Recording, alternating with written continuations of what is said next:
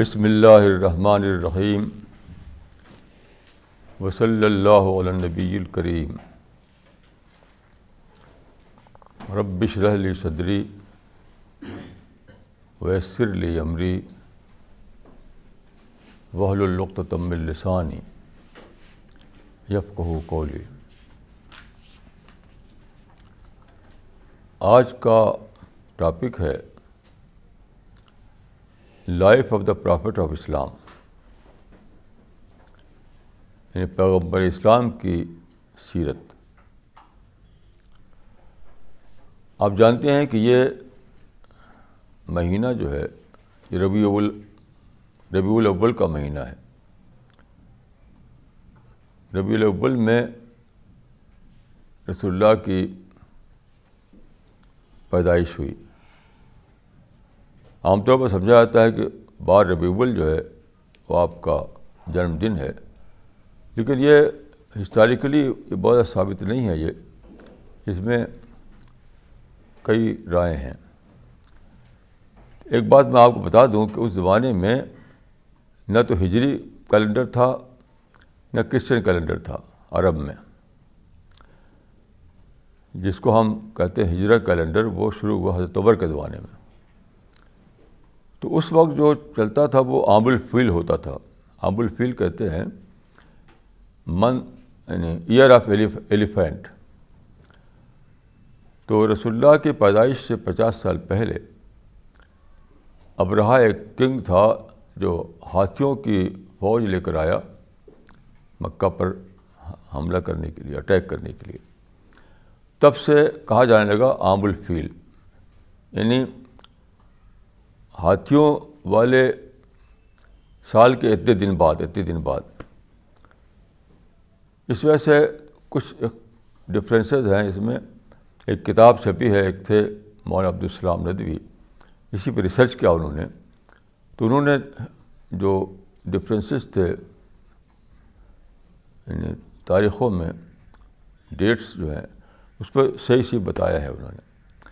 تو خیر ہمیں اس ڈیٹیل میں نہیں جانا ہے۔ اس وقت میں رسول اللہ کے بارے میں کچھ بہت ہی سمپل قسم کے کچھ باتیں کہنا چاہتا ہوں، بہت ہی سادہ۔ ابھی ریسنٹلی میرے پاس ایک صاحب کا ٹیلی فون آیا، تو انہوں نے کہا کہ میرے دوستوں میں 5 دن سے ایک ڈسکشن ہو رہا ہے، ابھی تک وہ ڈسکشن کسی اینڈ پر نہیں پہنچا۔ تو بتایا کہ ہم لوگ اس پر بحث کر رہے ہیں کہ رسول اللہ زیادہ بیوٹیفل تھے کہ حضرت یوسف زیادہ بیوٹیفل تھے۔ میں نے کہا استغفر اللہ، یہی آپ نے پایا ہے رسول اللہ سے؟ اس قسم کے بحثیں کرنا تو گناہ ہے، لائک اے سن۔ لیکن یہ اس بیچارے نوجوان کے قصور نہیں ہے، سارے لوگ اسی میں پڑے ہوئے ہیں، بڑے بڑے علماء، بڑے بڑے لوگ سب، یعنی صدیوں سے یہی مائنڈ ہے کہ رسول اللہ کو سب سے اونچا دکھاؤ، سپیریئر نبی دکھاؤ ان کو۔ ایک شعر ہے کہ حسن یوسف دم عیسیٰ، یہ عرب پرشین میں عیسیٰ نہیں پڑھا جاتا، عیسی پڑھا جاتا ہے۔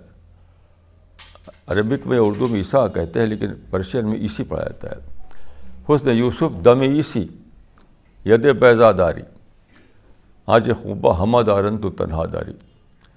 مطلب یہ ہے کہ سارے پرافٹ جو تھے ان میں جو باتیں تھیں وہ سب اکٹھے رسول اللہ میں جمع ہیں۔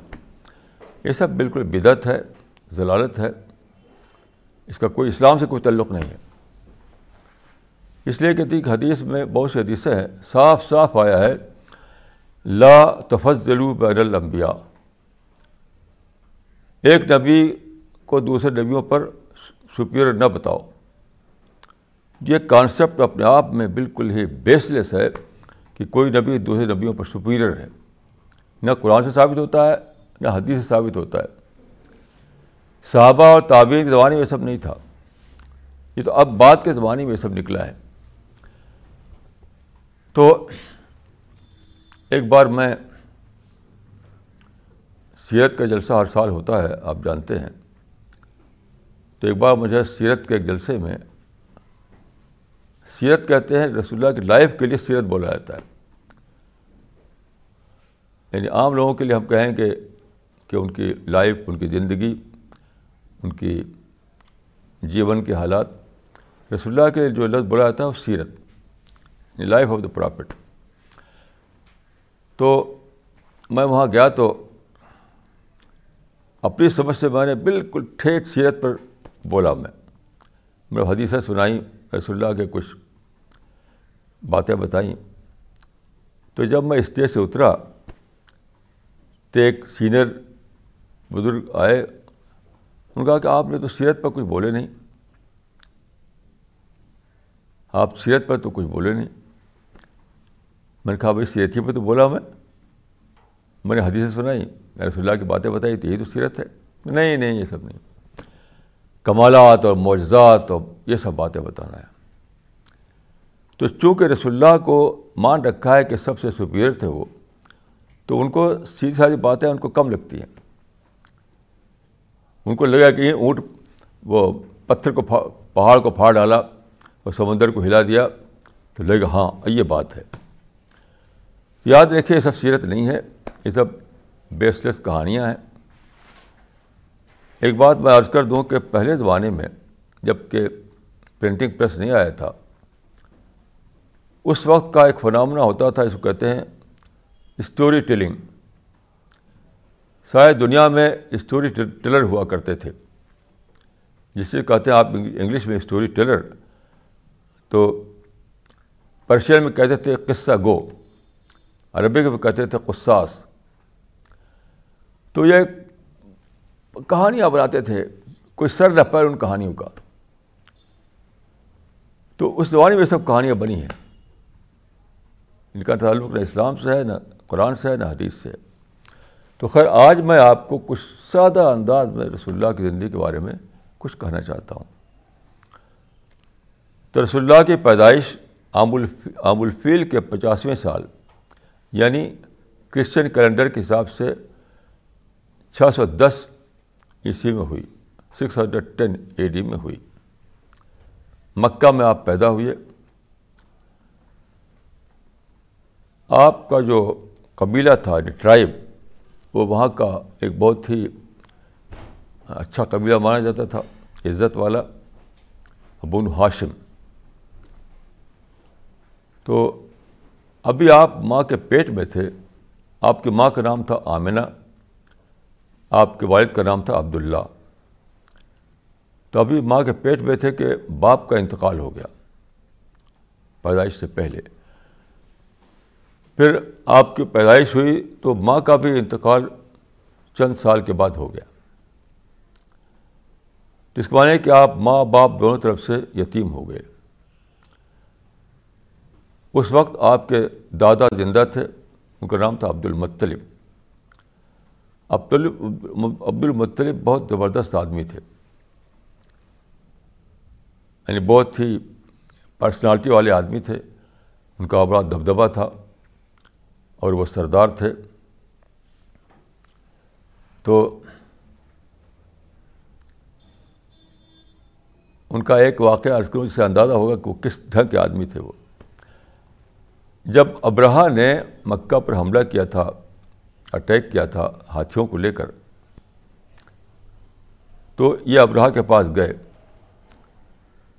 تو ابراہ نے سمجھا کہ یہ مجھ سے آئے ہیں بات کرنے کے لیے کہ تم مکہ پر اٹیک نہ کرو. تو انہوں نے ایسی بات نہیں کی. انہوں نے کہا کہ میرے اونٹ جو ہیں، تمہارے فوجی میرے اونٹ پکڑ کے لے گئے ہیں، کچھ اونٹ پکڑ لے گئے تھے وہ لوگ. اس زمانے میں اونٹ جو تھے باہر ایسے چرنے کے لیے چھوڑ جاتے تھے کہ بند گھر میں نہیں رہتے تھے وہ. تو میں ان کے لیے آیا ہوں کہ میرے اونٹوں کو تو واپس کرو. تو ابراہ نے کہا کہ میں تمہارے کعبہ پر اٹیک کرنے جا رہا ہوں اور تم اونٹ مانگ رہے ہو. تو انہوں نے کہا کہ انا رب البیت والبیت رب یحمی ہے، اونٹ کا مالک میں ہوں تو اس لیے میں آیا ہوں. کعبہ کا مالک تو خدا ہے، وہ بچا لے گا اس کو. تو واقعتاً ایسے ہی ہوا اور ابراہ کعبہ پر اٹیک نہیں کر سکا. اور واپس جانا پڑا اس کو، مر گئے بہت سارے لوگ. اس کے الگ قصہ ہے، وہ آپ کتابوں پڑھ سکتے ہیں. تو عبد المطلب جو تھے آپ کے دادا تھے اور ہمیشہ آپ کو اپنے ساتھ رکھتے تھے. تو اس زمانے میں مکہ میں وہاں کی ایک ٹرائبل پارلیمنٹ ہوا کرتی تھی جس کا نام تھا دار الندوہ. تو اس کے یہ سینئر ممبر تھے عبد المطلب. تو جب وہاں اس کی میٹنگ ہوتی تو یہ رسول اللہ کو لے آتے تھے. ان کا نام رکھا تھا آپ نے محمد. یہ محمد کا نام جو ہے یہ عبد المطلب نے رکھا تھا. تو ان دوسرے لوگ کہتے تھے کہ بھائی تم بچے کو لاتے ہو، یہ تو سینئر لوگوں کی میٹنگ ہے. تو کہا کہ میرا بیٹا جو ہے ایکسیپشن ہے، ایکسیپشن ہے. یہ کہتے تھے کہ ان لہٰذا الغلام لشان، دیکھو اس بچے کو، اس کا ایک اور ہی، اس کا چہرہ دیکھو، اس کی ہر چیز کو دیکھو. He is a boy with a difference. تو بھائی وہ لے آتے تھے. اس طرح سے رسول اللہ کا ایکسپیرئنس جو ہے بچپن سے شروع ہو گیا. بڑوں سے ملنا جلنا ان کا اپنے دادا کی وجہ سے ہوتا رہا. تو آپ کا ایکسپیرئنس اس طرح سے ہوا. اور ایک بات میں یہ عرض کر دوں کہ جب آپ پیدا ہوئے تو اس زمانے میں رواج تھا کہ بچوں کو بیچ دیتے تھے بدو میں. بدو ان کو کہا جاتا تھا جو شہر کے باہر رہتے تھے ٹینٹ میں، اپنا یہ بھیڑ بکری پالتے تھے، اسی سے ان کا کام چلتا تھا. تو لینگویج جو تھی اس زمانے میں، شہروں میں لینگویج کچھ بدل جاتی ہے آپ جانتے ہیں، لیکن وہاں کی جو لینگویج ہوتی تھی، جو ڈیزرٹ میں رہتے تھے، ان کی لینگویج بالکل ویسی کی ویسی تھی. تو وہ لوگ اتنا زیادہ چاہتے تھے کہ جو عربک لینگویج ہے، یعنی اس کی جو پیور، تو اس کی پیورٹی باقی رہے. تو بچے کو بھیج دیتے تھے وہاں. تو وہاں پر وہ بھیج دیا گیا ان کو. اور حلیمہ ایک خاتون تھی، وہ لے گئیں. تو اس طرح سے کچھ ان کو پیسہ وغیرہ دے دیتے تھے، وہ ان کو پالتی تھی. یعنی آج کل زمانے میں کہہ سکتے ہیں آپ گورننس، وہ کہا گورننس تھی رسول اللہ کی. جب تھوڑا بڑے ہوئے تو واپس آئے وہ. اس طرح سے آپ کے جو یعنی اٹھان ہوئی ڈیزرٹ میں ہوئی، بالکل بچپن میں. آپ ڈیزرٹ جانتے ہیں، آپ وہاں نیچر ہوتا ہے، نیچر میں آپ پلے بڑھے. پھر جب آپ واپس آئے تو کیا ہوا کہ آپ کے ماں کا بھی انتقال ہو گیا، پھر آپ کے دادا کا بھی ڈیتھ ہو گئی. اس کے بعد آپ کے چچا تھے، ان کا نام تھا ابو طالب. ابو طالب نے آپ کو اپنے اس میں لے لیا، یعنی ان کے سرپرست بن گئے ہوئے آپ. تو ابو طالب کے ساتھ رہنے لگے. پھر کیا ہوا کہ آپ ابو طالب جو تھے وہ بزنس کرتے تھے. اس زمانے کا بزنس یہ تھا کہ کچھ سامان لے آتے تھے سیریا، یعنی شام، اور وہاں سے کچھ سامان لاتے تھے. اس طرح کا آج کل کے زمانے سے ہوا امپورٹ ایکسپورٹ بزنس تھا وہ. تو رسول اللہ کو وہ اپنے ساتھ لے آتے تھے وہاں،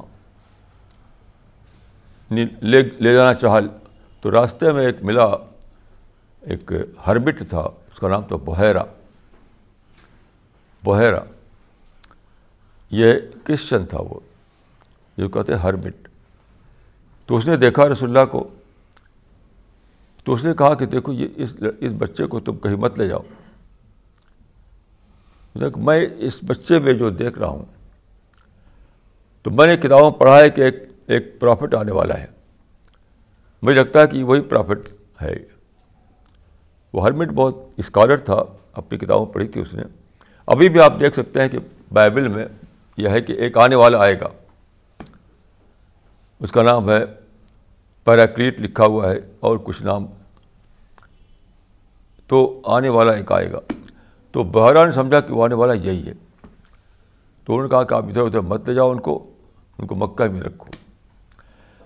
اور یہ بھی آپ سرچ کروں کہ سب سے پہلا انسان جس سے آپ نے یعنی نبوت ملنے کے بعد وہ بھی کرسچن تھا. جب آپ کو نبوت ملی تو آپ کی بیوی خدیجہ جو تھیں وہ آپ کو لے گئیں. مکہ میں ایک شخص تھا ان کا نام تھا ورقہ بن نوفل, وہ کرسچن ہو گئے تھے ان کے پاس. تو ورقہ بن نوفل اس وقت ان کی عمر 90 سال زیادہ ہو چکی تھی. تو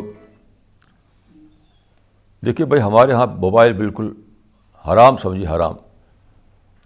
ہمارے ہاں کوئی موبائل لے کر نہ آئے. تو ورقہ نے دیکھا تو کہا کہ بتاؤ, تو انہوں نے بتایا. تو انہوں نے کہا کہ یہ جو تمہارے پاس آیا تھا وہ وہی ناموس اکبر ہے, یعنی وہی اینجل, بڑا اینجل جو اس سے پہلے آ چکا ہے موسیٰ کے پاس اور دوسرے پرافٹ کے پاس, وہ یہ ہے. تو پہلا یہ مانا جاتا ہے کہ پہلا جو بلیور تھا آپ کے اوپر وہ ورقہ تھا. ہمارے جو بڑے بڑے اسکالر ہیں وہ مانتے ہیں کہ پہلا صحابی, پہلا بلیور جب آپ پر ایمان لایا وہ ورقہ بن نوفل تھا. تو باقی لوگ بات کو ایمان لائے. تو میں ہسٹوریکل آرڈر میں نہیں باتیں بتا رہا ہوں آپ کو, تھوڑا سا ترتیب بدل رہی ہے. تو رسول اللہ جب تھوڑا اور بڑے ہوئے, نوجوان ہوئے, تو چونکہ وہاں پر کوئی اور چیز نہیں تھی, یعنی لوکل بزنس نہیں تھا, ایگریکلچر نہیں تھا, ہارٹیکلچر نہیں تھا, ایک ہی کام تھا. تو یہاں سے جاتے تھے سیریا سے جاتے تھے سامان اور بیچتے تھے. اس وقت ایک خدیجہ تھیں, ایک لیڈی جو بہت رچ لیڈی تھیں, کیونکہ ان کی شادی اس سے پہلے ہوئی تھی کسی اور سے, وہ بہت ہی رچ آدمی تھا. تو اس کی ڈیتھ ہو گئی, تو اس وقت ویڈو تھیں وہ. کہا جاتا ہے کہ 2 سے شادی ہوئی تھی, دونوں کی ڈیتھ ہو گئی. تو دو کی رچ انہیں ملی تھی, ان کو یعنی 2 طرف سے انہیں دولت ملی تھی. تو بہت ہی رچسٹ لیڈی کہا جاتا ہے کہ مکہ کی تھی وہ. تو انہوں نے اپنا بزنس جاری رکھا تھا اس طریقے سے کہ کسی کو بھیجتی تھی وہ سیریا, اونٹ پر سامان لے کر کے جاتا تھا اور آتا تھا وہ. تو اس کو وہ ایک اونٹ دیتی تھی بطور, یعنی اس کے اس زمانے میں یہی سب ہوتا تھا.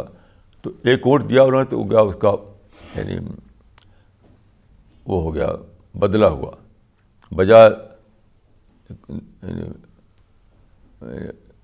کچھ اور دینے کے اونٹ دیا کرتی تھی وہ. ہر آدمی ایک اونٹ دیتی تھی ایک ٹرپ پر, ایک اونٹ. تو رسول اللہ جب گئے تو بہت اچھے طریقے سے انہوں نے کام کیا اور ڈبل فائدہ ہوا خدیجہ کو. تو آپ نے ان کو ایک ٹرپ پر 2 اونٹ دیے رسول اللہ کو, ایک ٹرپ پر 2 اونٹ. یہ سلسلہ کچھ دن چلا. تو اس کے بعد رسول اللہ کو آتا ہے حدیث میں کہ آپ کو سیکلوژن سے دلچسپی ہو گئی, الگ تھلگ رہنا. تو آپ یہ سب چھوڑ دیا آپ نے اور آپ جانے لگے. وہاں پر ایک ماؤنٹین تھا ہیرا, اس کے کیو میں. اس بارے میں رواج تھا, ہرمٹ لوگ ایسا رہا کرتے تھے کیو میں. تو ابھی بھی اس کو کہتے ہیں گفا, کوئی کیو ہوتا ہے.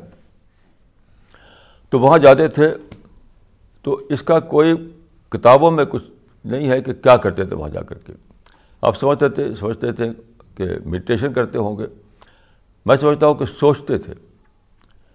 کیونکہ قرآن مجید میں ہے کہ وبجدہ کا ضالن فہدا, یہ بچپن سے آپ کا جو مزاج تھا وہ سوچنے کا تھا. میں کیا ہوں, یہ دنیا کیا ہے, زمین کیا ہے, آسمان کیا ہے, زندگی کیا ہے, موت کیا ہے. تو آپ کے اندر سوچنے کا بہت زیادہ تھا. تو کچھ لوگ سمجھتے ہیں کہ وہاں جا کر کے وہ میڈیٹیشن کرتے تھے. میں سمجھتا ہوں میڈیٹیشن والی بات مجھے ٹھیک نہیں لگتی. زیادہ صحیح بات یہ ہے کہ وہاں جا کر سوچتے تھے. تو وہیں پر ایسا ہوا کہ ایک دن وہ جبریل آئے اچانک. اور پھر انہوں نے آپ کو بتایا کہ خدا نے آپ کو پیغبر چنا ہے. اور پہلی آیت جو اتری اقرا بسم ربک الذی خلق خلق الانسان من علق اقرا وربک الاکرم الذی علم بالقلم, یہاں سے وحی شروع ہوئی. تو جب وحی شروع ہوئی تو آپ آئے حضرت خدیجہ کے پاس اور کہا کہ مجھے ایک انوکھا ایکسپیرینس ہوا ایسا کچھ. تو خدیجہ جو تھی وہ لے گئی آپ کو ورقہ کے ساتھ, ورقہ بن نوفل کے پاس. تو انہوں نے مانا باتیں سن کر آپ کی, تو اسی لیے ان کا مانا جاتا ہے کہ سب سے پہلے بلیور سب صحابی ورقہ بن نوفل ہے. تو یہاں سے آپ کا دعوتی کام شروع ہوا. تو دعوتی کام کے لیے کیا کیا آپ نے؟ سب سے پہلے یعنی وہاں کا جو ایک پلیٹ فارم تھا اس کہتے تھے صفا, ایک چھوٹی سی آپ کہہ سکتے ہیں کہ راک تھی, تو اس پر چڑھ کر کے لوگ ایڈریس کیا کرتے تھے. تو آپ اس پر چڑھے, چڑھ کر آپ آواز دیتے تھے, لوگ انن نذیر اپنا آواز دے انن نذیر العریان, سب لوگ آؤ. تو لوگ اکٹھا ہوئے. اس زمانے میں مکہ ایک چھوٹا سا ٹاؤن تھا, کوئی بڑا شہر تو تھا نہیں. تو لوگ اکٹھا ہوئے, تو آپ نے ان کو میسج دیا. اور میسج کیا تھا؟ ایک بہت ہی سمپل میسج تھا. وہ یہ تھا کہ جس طرح تم سوتے ہو اسی طرح تم مرو گے, اور جس طرح جاگتے ہو اس طرح تم دوبارہ ایک نئی دنیا میں اٹھو گے. اور اس کے بعد کیا ہے؟ اس بات یا تو ہیل ہے یا پیراڈائز, یہ میسج دیا. تو یہ میسج ان لوگوں کے لیے کوئی بڑی بات نہیں دکھائی دی. تو ان کے چچا ایک تھے ابو لہب ان کا نام تھا, تو وہ آپ کے ساتھ نہیں دیا, انہوں نے آپ کے خلاف تھے وہ. تو ابو لہب نے یہ سننے کے بعد کہا تبا لک سارے اليوم اما جماعتنا الا لہذا, تمہارا برا ہو اسی بات کو بتانے کے لیے ہم کو یہاں بلایا تھا. اس کو بہت چھوٹی سی بات لگی ان کو.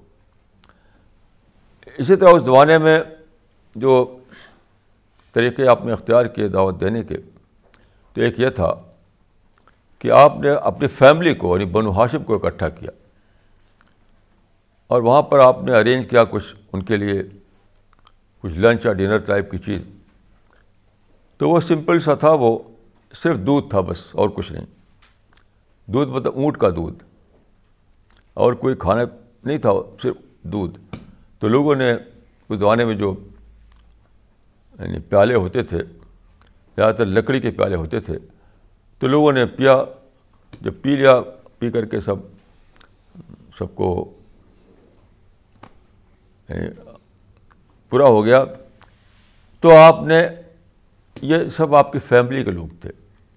آپ نے کہا کہ دیکھو مجھے خدا نے پیغمبر بنایا ہے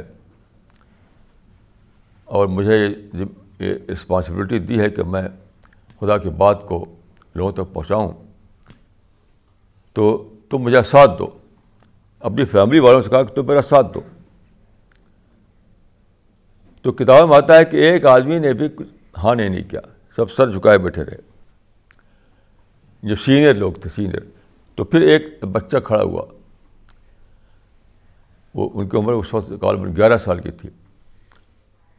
یہ وہی شخص تھے جو ان کو ہم علی ابن ابی طالب کہتے ہیں, یعنی ابو طالب کے بیٹے.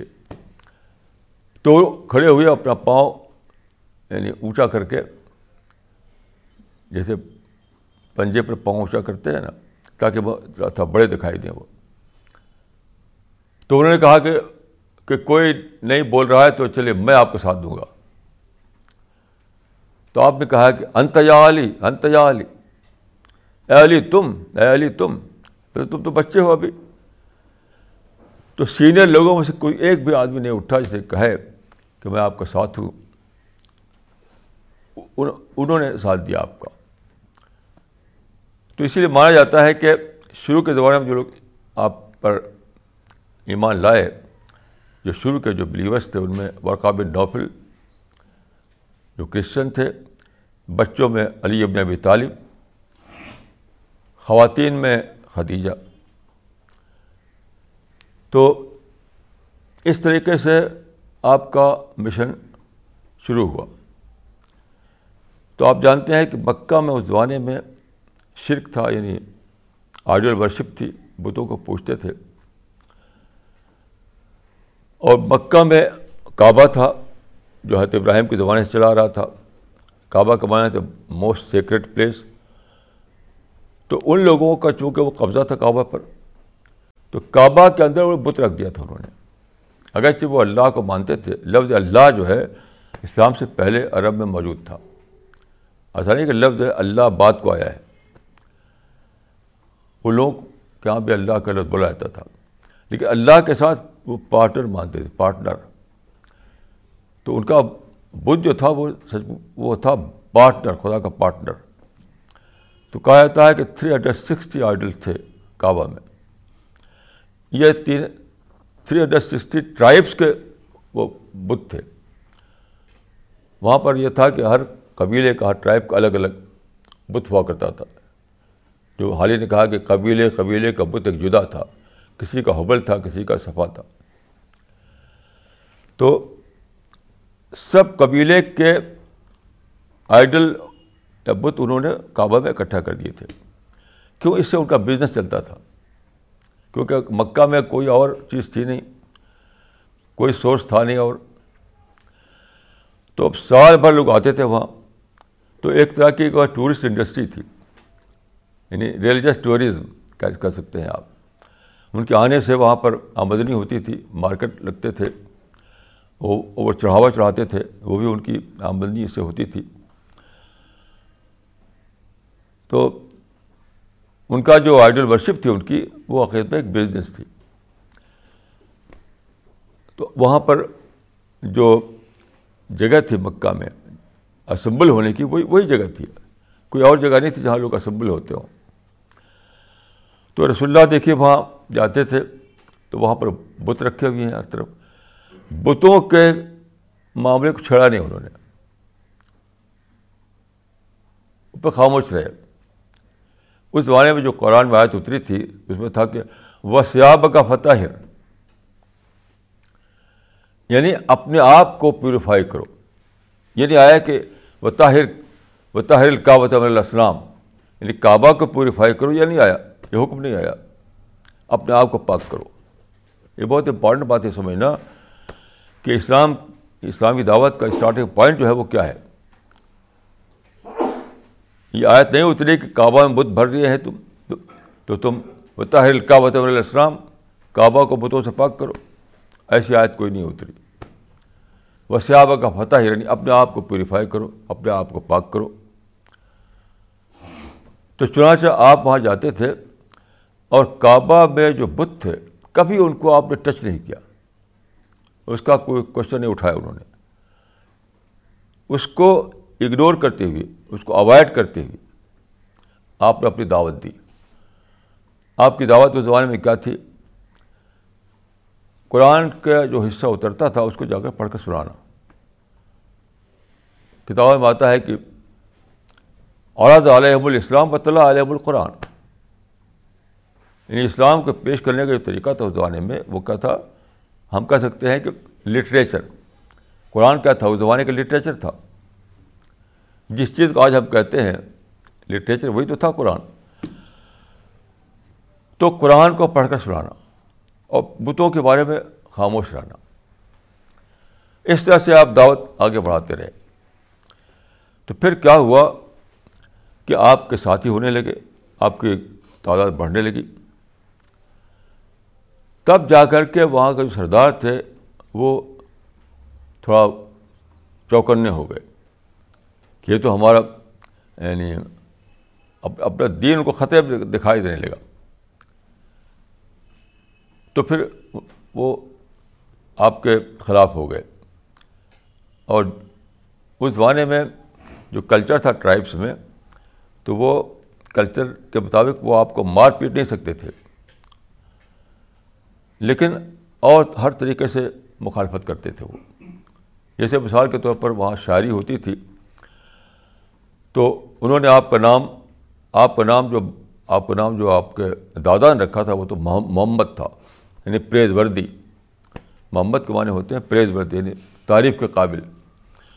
انہوں نے کہتے ہیں آپ کا مذمم، مذمم مانے یعنی برا، یعنی مذمت والا آدمی، کنڈم کرنے والا، کنڈم کرنے کے قابل. تو مذمم کہنے لگے ان کو. رسول اللہ نے کبھی اس پر آبجیکشن نہیں کیا. ایک بار ایسا ہوا کہ آپ بیٹھے تھے کعبہ میں، تو ایک شاعر آیا، اس نے آپ کے سامنے پڑھا مذممن ابینا و دینہ قلینا و امرہ عصینا، کہ تم تو مذمم ہو. تو رسول اللہ مسکرائے اس پر. تو اس وقت آپ کے ساتھ حضرت ابوبکر تھے، جو حضرت ابوبکر کے شروع میں ایمان لائے تھے، بالکل شروع زمانے میں. تو رسول اللہ نے سے انہوں نے کہا کہ یہ آدمی آپ کو مذمم کہہ رہا ہے، آپ کچھ اور مسکرا رہے ہیں آپ. تو آپ نے کہا کہ مذمم میرا تو نام ہے نہیں، جس کا نام ہے اس پر پڑے گی یہ بات اس کی، جو پڑھ رہا ہے وہ سب وہ باتیں اس پر پڑھیں گی جو جس کا نام ہو مذمم. میرا نام تو محمد ہے. کوئی یہ کہے کہ مذمم ایسا آدمی، مذمم ویسا آدمی ہے، تو جو مذمم جس کا نام ہوگا اس پر پڑے گی یہ باتیں. میرا نام تو محمد ہے، تو میرے اوپر تو پڑھنے والی ہے نہیں باتیں. اس طرح اوائڈ کرتے رہے آپ. یہ ہے اوائڈ کرنے کا طریقہ. لیکن جب تعداد بڑھتی گئی تو اتنا ہی ان کا جو ہاسٹیلٹی تھی وہی بڑھتی چلی گئی. اور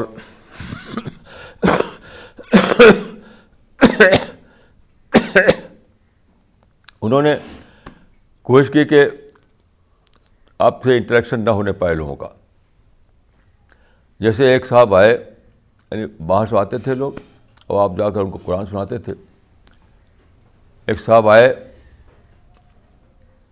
تو قریش کے کچھ سردار جو تھے وہاں پہنچے، ان سے کہا کہ دیکھو بھائی یہ آدمی جو ہے اس کے پاس مت جانا، یہ میجیشین ہے، میجیشین، یہ تم کو بہکا دے گا. تو کتاب میں آتا ہے کہ انہوں نے اپنے کان میں روئی ڈال لی، اس کی بات میرے کان میں نہ پڑے. اور کعبہ جاتے تھے وہ، رسول اللہ بھی ہوتے تھے کعبہ میں، کسی کارنر میں، وہ اس کارنر میں چلے گئے، اپنا جو کرنا تھا کر کے واپس گئے. تو کئی دن وہ مکہ میں رہے، اس طریقے سے سلسلہ رہا. تو ایک دن وہ کہتے ہیں کہ ایک دن میرے دماغ میں آیا کہ میں بھی سمجھدار ہوں، سینئر ہوں، تو ایسی کیا بات ہے کہ میجیشین مجھے بہکا دے.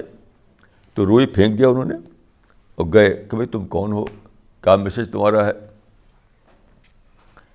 تو رسول اللہ نے آپ کو صرف سورہ فاتحہ پڑھ کر سنائی، جو ابھی بھی آپ قرآن کے پہلا چیپٹر ہے، آپ سب لوگ یاد ہوگا. بہت دھیان سنا انہوں نے، سن کر وہ کہتے کیا ہے وہ کہ یہ تو کلام کیا ہے، یہ تو سمندر ہے، یہ سمندر ہے، اس کے اندر تو یعنی اتنی وزڈم ہے. اسی وقت وہ آپ کے مومن بن گئے.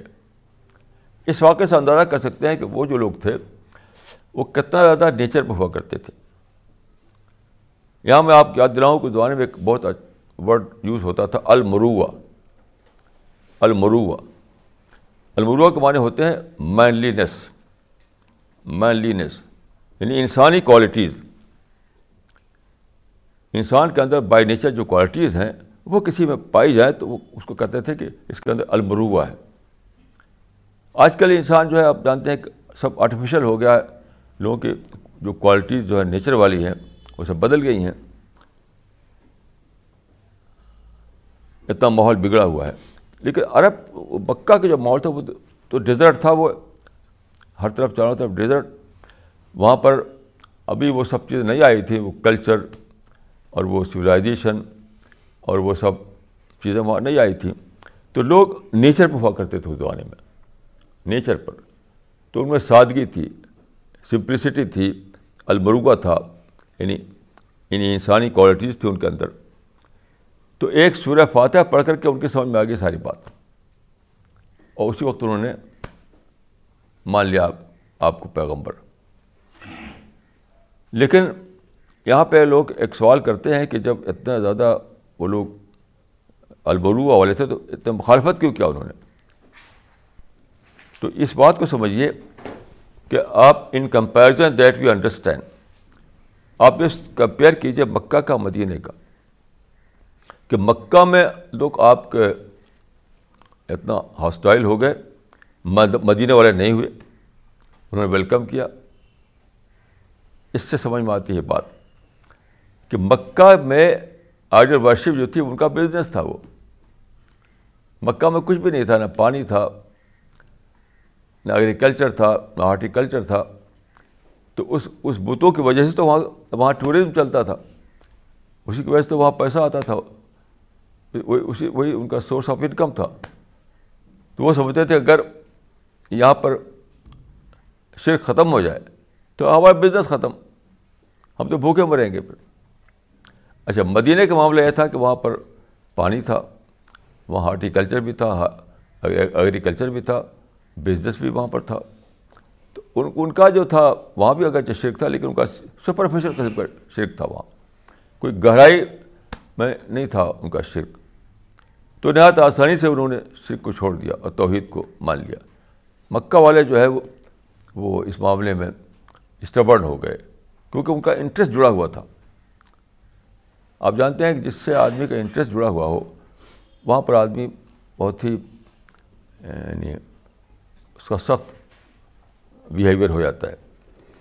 تو بہرحال اس طرح سے چلتا رہا، اور جو مکہ میں جو لوگ تھے جن میں زیادہ نیچر ان کا جاگا ہوا تھا وہ آپ کے ساتھ ہوتے گئے. یہاں میں ایک واقعہ عرض کروں. میں عرض کیا ہسٹوریکل آرڈر میں باتیں نہیں بتا رہا ہوں آپ کو، بلکہ دوسرے ڈھنگ سے بتا رہا ہوں. تو وہاں پر ایک خالد تھے، خالد ابن ولید، وہ بہت بعد کو وہ ایمان لائے تھے. تو وہ جب رسول اللہ ہجرت کر کے مدینہ جا چکے تھے تب کی بات ہے.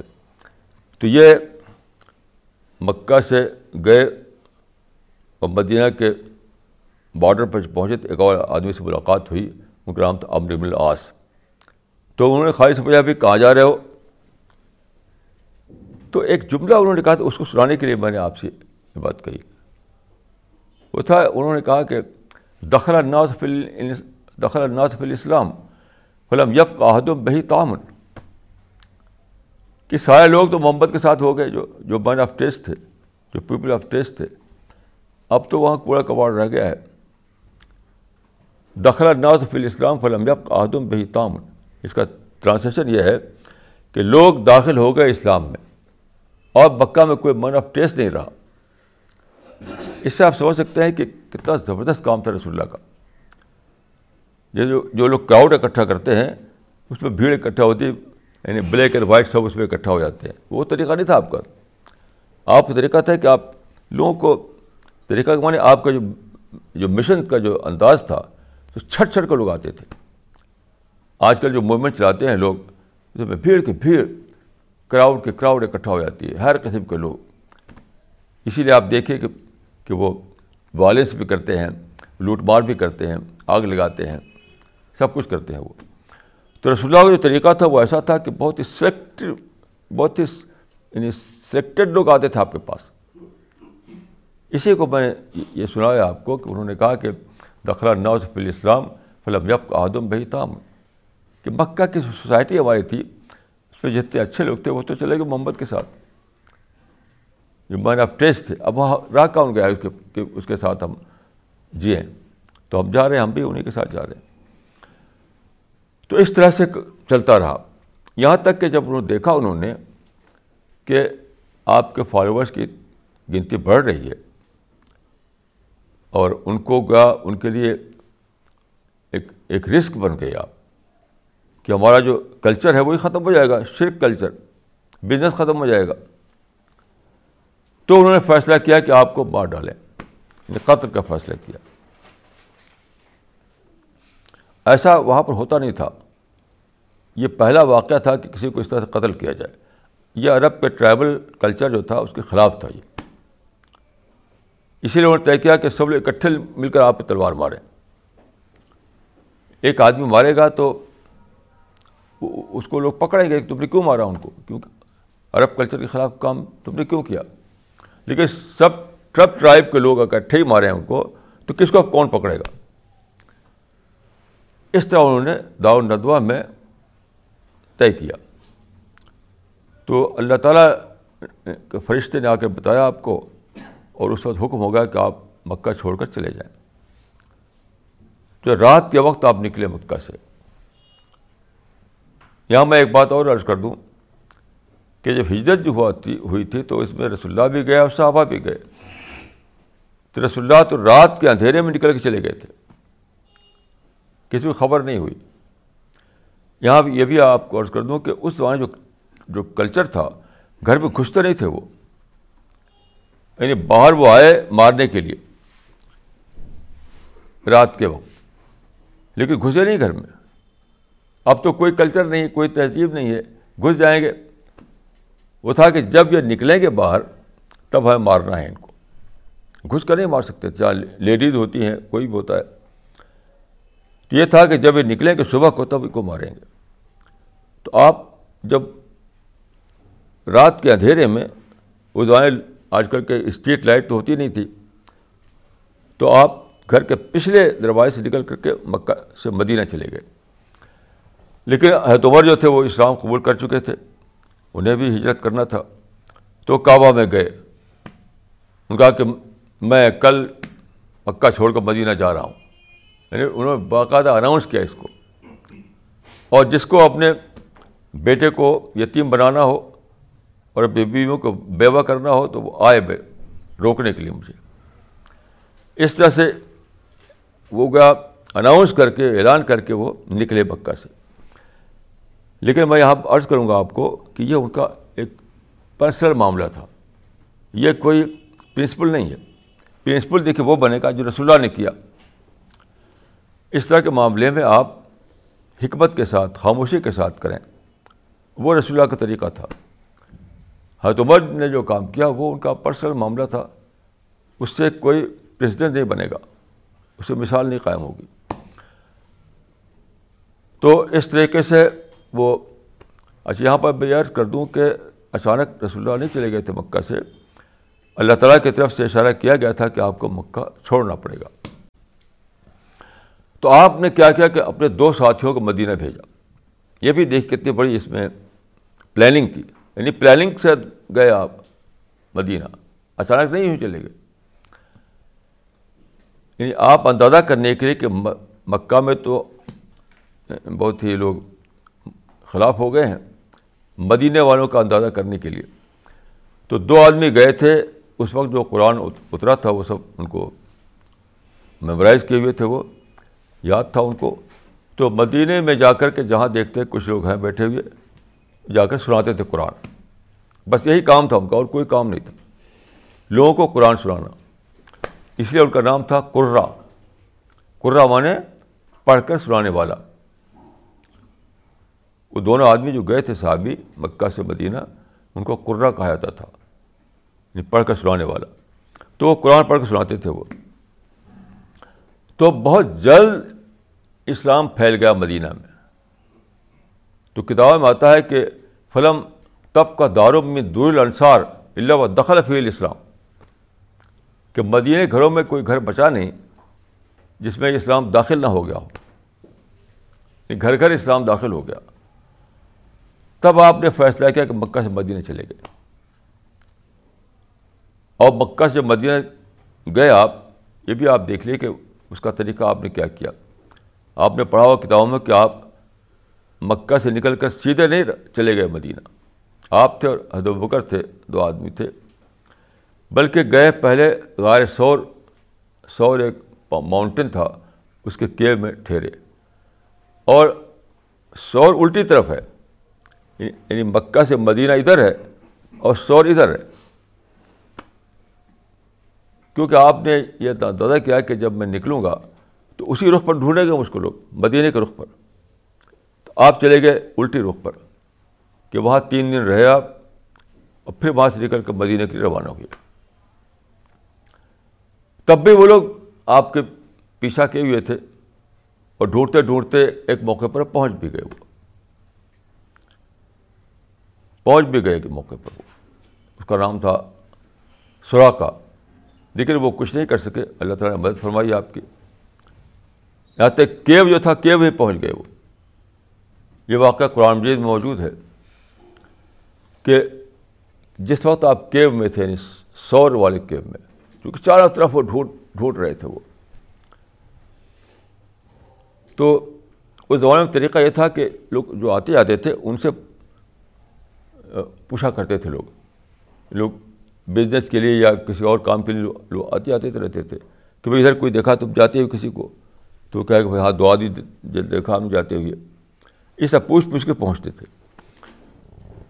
تو جب وہاں پہنچے وہ یعنی غار ثور میں کیو جو تھا ثور ماؤنٹین کا, تو اس کے موت تک پہنچ گئے وہ. اس وقت حضرت ابوبکر صرف آپ کے ساتھ تھے اور کوئی نہیں تھا. تو ابوبکر نے کہا کہ رسول اللہ وہ تو یہاں بھی آ گئے. اس وقت قرآن میں جو آیا ہے کہ آپ نے فرمایا لا تحزن ان اللہ معنا, اے ابوبکر ڈرو مت کہ خدا ہمارے ساتھ ہے. یعنی اس وقت جب کہ آپ کے پاس تلوار نہیں تھی, آپ کے پاس کوئی فوج نہیں تھی, کچھ بھی نہیں تھا, تو اس وقت آپ نے کہا کہ لا تحزن ان اللہ معنا, ڈرو مت کہ خدا ہمارے ساتھ ہے. یہ ورڈنگ قرآن میں آئی ہے. حدیث میں ایک اور ورڈنگ آئی ہے. ہو سکتا کئی کنورسیشن ہوا ہوگا, تو ایک اس میں جو آیا حدیث میں وہ یہ ہے کہ یا ابا بکر ما ظنک باثنین اللہ ثالثہما. یہ ورڈنگ حدیث میں ہے, قرآن میں وہ ورڈنگ ہے لا تحزن ان اللہ معنا. یہ قرآن میں ہے, اے ابوبکر نہ ڈرو خدا ہمارے ساتھ ہے. اس میں آیا ہے حدیث میں کیا ابا بکر ما ظنک باثنین اللہ ثالثہما. بہت ہی عجیب چیز ہے.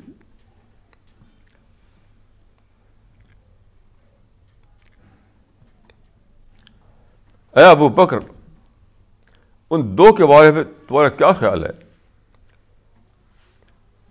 یہ لکھا تھا ایک تیسرا اللہ ہو.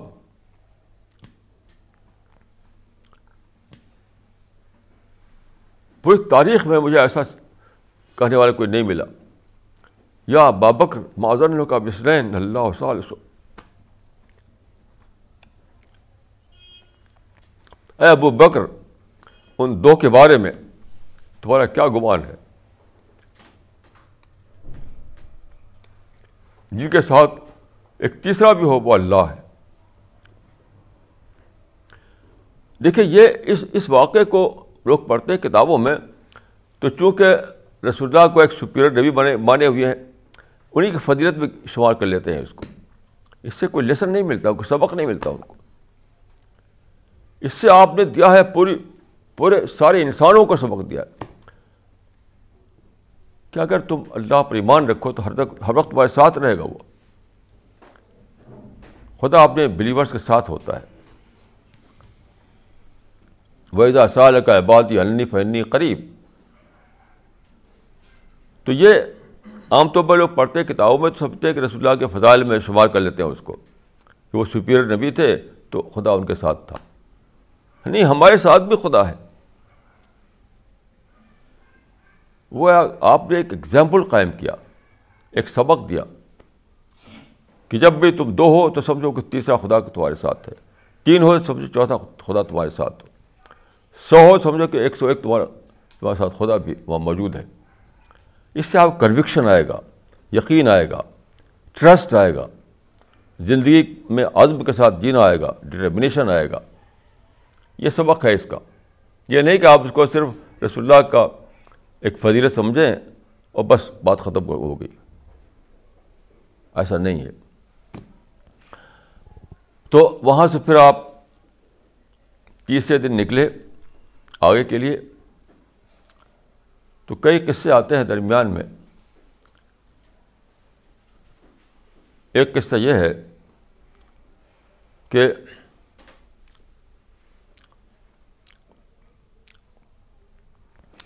کہ راستے میں دو بھائی ملے.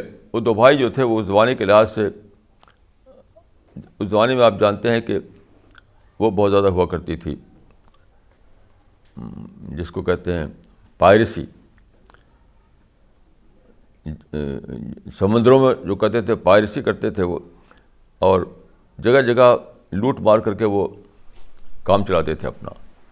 آج کل کے زمانے سے بہت فرق تھا اس زمانے میں. تو دو بھائی تھے، دونوں ہی کام کرتے تھے.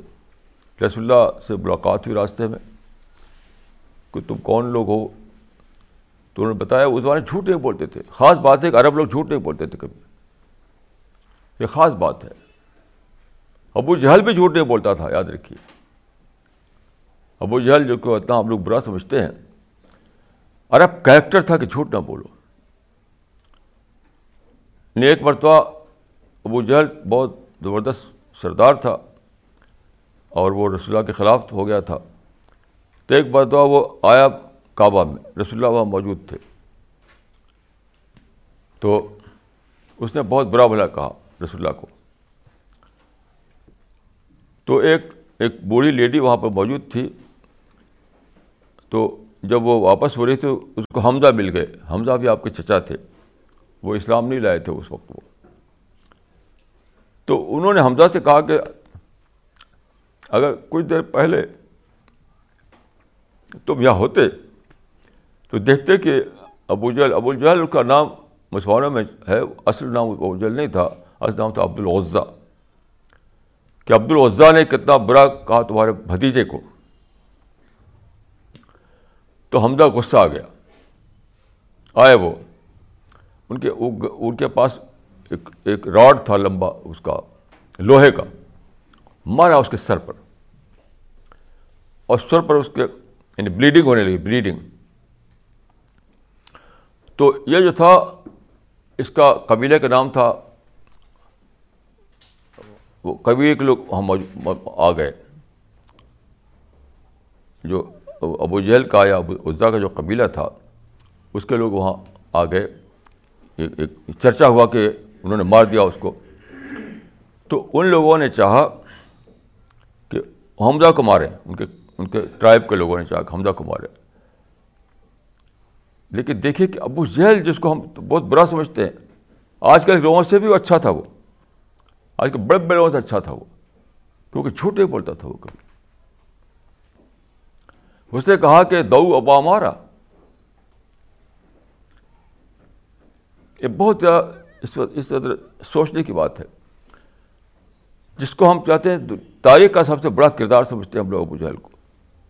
تو شرک کے اعتبار سے بلا شبہ برا تھا وہ، پھر بھی اس کا ایک کریکٹر تھا، عرب کریکٹر. اس نے اپنے قبیلے کے لوگوں سے کہا کہ دو ابا مارا فینی واللہ قد سبب تو ابن اخی صبر قبی ہیں.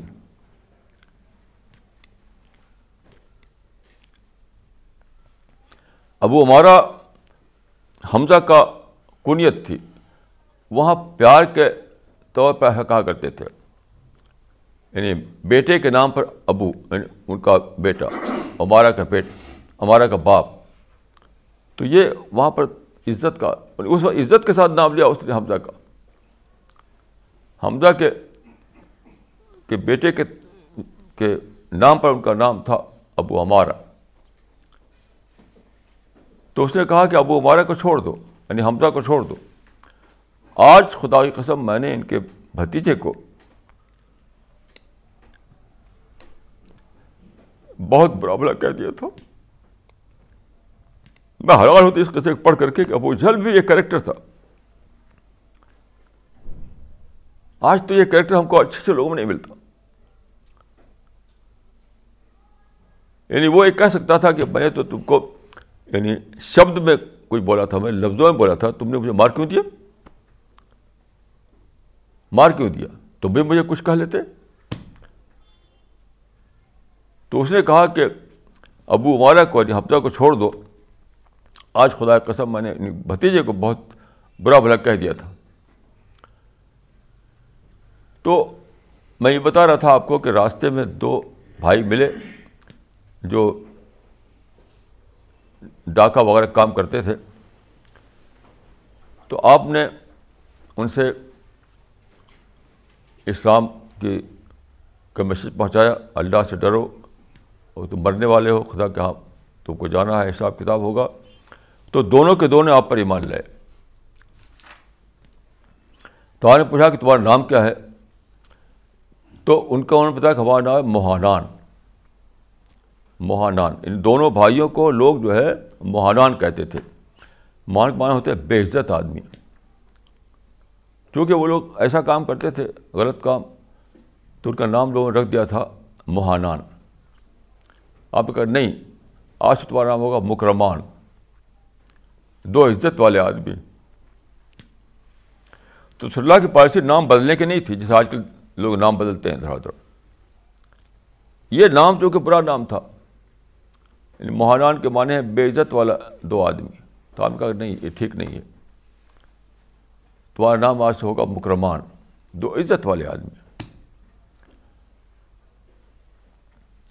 ایسے ہی دیکھیے سراقہ جو تھا، سراقہ ایک سردار تھا، کیونکہ مکہ والوں نے اعلان کیا تھا کہ جو محمد کو پکڑ کر لائے گا اس کو ہم 100 اونٹ ریوارڈ دیں گے۔ تو وہ بہت ہی بہادر آدمی تھا، وہ دوڑایا، اس نے گھوڑے کو اس نے تلوار کے ساتھ، اور وہ قریب پہنچا رسول اللہ کے، تو اس کا گھوڑا بدک گیا۔ رسول اللہ اونٹ پر تھے، دو اونٹ پر تھے، ایک اونٹ آپ کا تھا، ایک اونٹ ابو بکر کا تھا۔ تو اس کا اونٹ اس کا گھوڑا بدک گیا اور وہ اچھل کود کرنے لگا۔ تو وہ ڈر گیا کہ معاملہ کوئی اور ہے یہاں پر، تو اس نے رسول اللہ سے کہا کہ مجھے معافی لکھ دیجئے، اور میں برے ارادے سے آیا تھا، لیکن میں اب واپس جاؤں گا۔ تو اس نے کہا کہ آپ لکھ کر دیجئے مجھے کہ آپ نے مجھے معاف کر دیا۔ یہ بہت ہی عجیب قصہ ہے۔ اس وقت آپ نے ابو بکر سے کہا کہ اس کو لکھ کر دے دو، تو انہوں نے قلم کاغذ نکالا اور لکھ کر دیا اس کو۔ اس کے معنی کیا ہوئے کہ اتنا زیادہ یعنی ایمرجنسی کا سفر تھا یہ، اس وقت بھی آپ کے پاس قلم کاغذ تھا۔ کیسی عجیب بات ہے! اتنا اہتمام کیا گیا تھا کہ رسول اللہ پر کوئی وحی آئے تو لکھی جائے۔ ہر جیسے وحی آتی تھی فرشتے لے کے آتا تھا، اسی وقت لکھا آتا تھا اس کو۔ تو قرآن کو محفوظ کیا گیا اتنے اہتمام کے ساتھ۔ تو اس سفر میں بھی جو اتنا ایمرجنسی کا سفر تھا، آپ کے پاس قلم کاغذ تھا، لکھ کر کے آپ نے اس کو کہتے ہیں امان نامہ سراقہ کو دیا۔ اس طرح سے آپ پہنچے مدینہ۔ تو مدینہ میں فضا پرہیز تیار تھی، وہ لوگ مدینہ کے بارڈر پر آ گئے تھے آپ کا ریسیو کرنے کے لیے۔ انہوں نے کہا کہ آمرین متعین، یہ کہا کہ آپ کو ویلکم کیا کہ آپ تھے ابو بکر تھے، دو آدمی تھے، کہ آج سے آپ دونوں ہمارے سردار ہیں۔ یعنی مکہ سے نکالے گئے تھے اور مدینہ میں آئے، تو پہلے دن انہوں نے کہا کہ آپ کو ہم ایکسیپٹ کرتے ہیں اپنے سردار کے طور پر۔ کتنا عجیب بھی انوکھا واقعہ ہے کہ خدا کے بھروسے پر آدمی جب کام کرے تو کس طرح سے اس کو مواقع اور اپرچونٹیز ملتی ہیں۔ تو پھر وہاں پر لوگ چاہتے تھے کہ میرے گھر ٹھہریں، میرے گھر ٹھہریں۔ آپ کا میری اونٹ کو چھوڑ دو، جہاں جائے گی وہ۔ تو ایک صحابی تھے، ایک انصاری، ان کے گھر جا کے اونٹ رک گئی۔ آپ اترے اور ان کے گھر ٹھہرے آپ تھوڑے دنوں پر۔ اس کے بعد آپ نے سب سے پہلا کام جو کیا مدینے میں، مسجد بنائی آپ نے۔ اس وقت سارے عرب میں کوئی مسجد نہیں ہوا کرتی تھی، جس کو ہم کہتے ہیں مسجد نبوی۔ اس وقت وہ چھپر میں تھی، اب تو ایک محل دکھائی دیتا ہے۔ تو سب سے پہلے مسجد بنائی، اور کوئی شکایت کی بات نہیں کی انہوں نے آپ نے مکہ والوں کی، کچھ بھی، ایک نہ ڈائریکٹ ریفرنس نہ ہی ڈائریکٹ ریفرنس۔ اس طرح سے مدینہ میں آپ نے قیام کیا اور اپنے مشن پھیلایا ہو۔ تو ابھی بہت ساری باتیں ہیں، میں انشاءاللہ کسی اور موقع پہ کہوں گا۔ اسی پر ختم کرتا ہوں، اقول قولی ھذا واستغفر اللہ لی ولکم اجمعین۔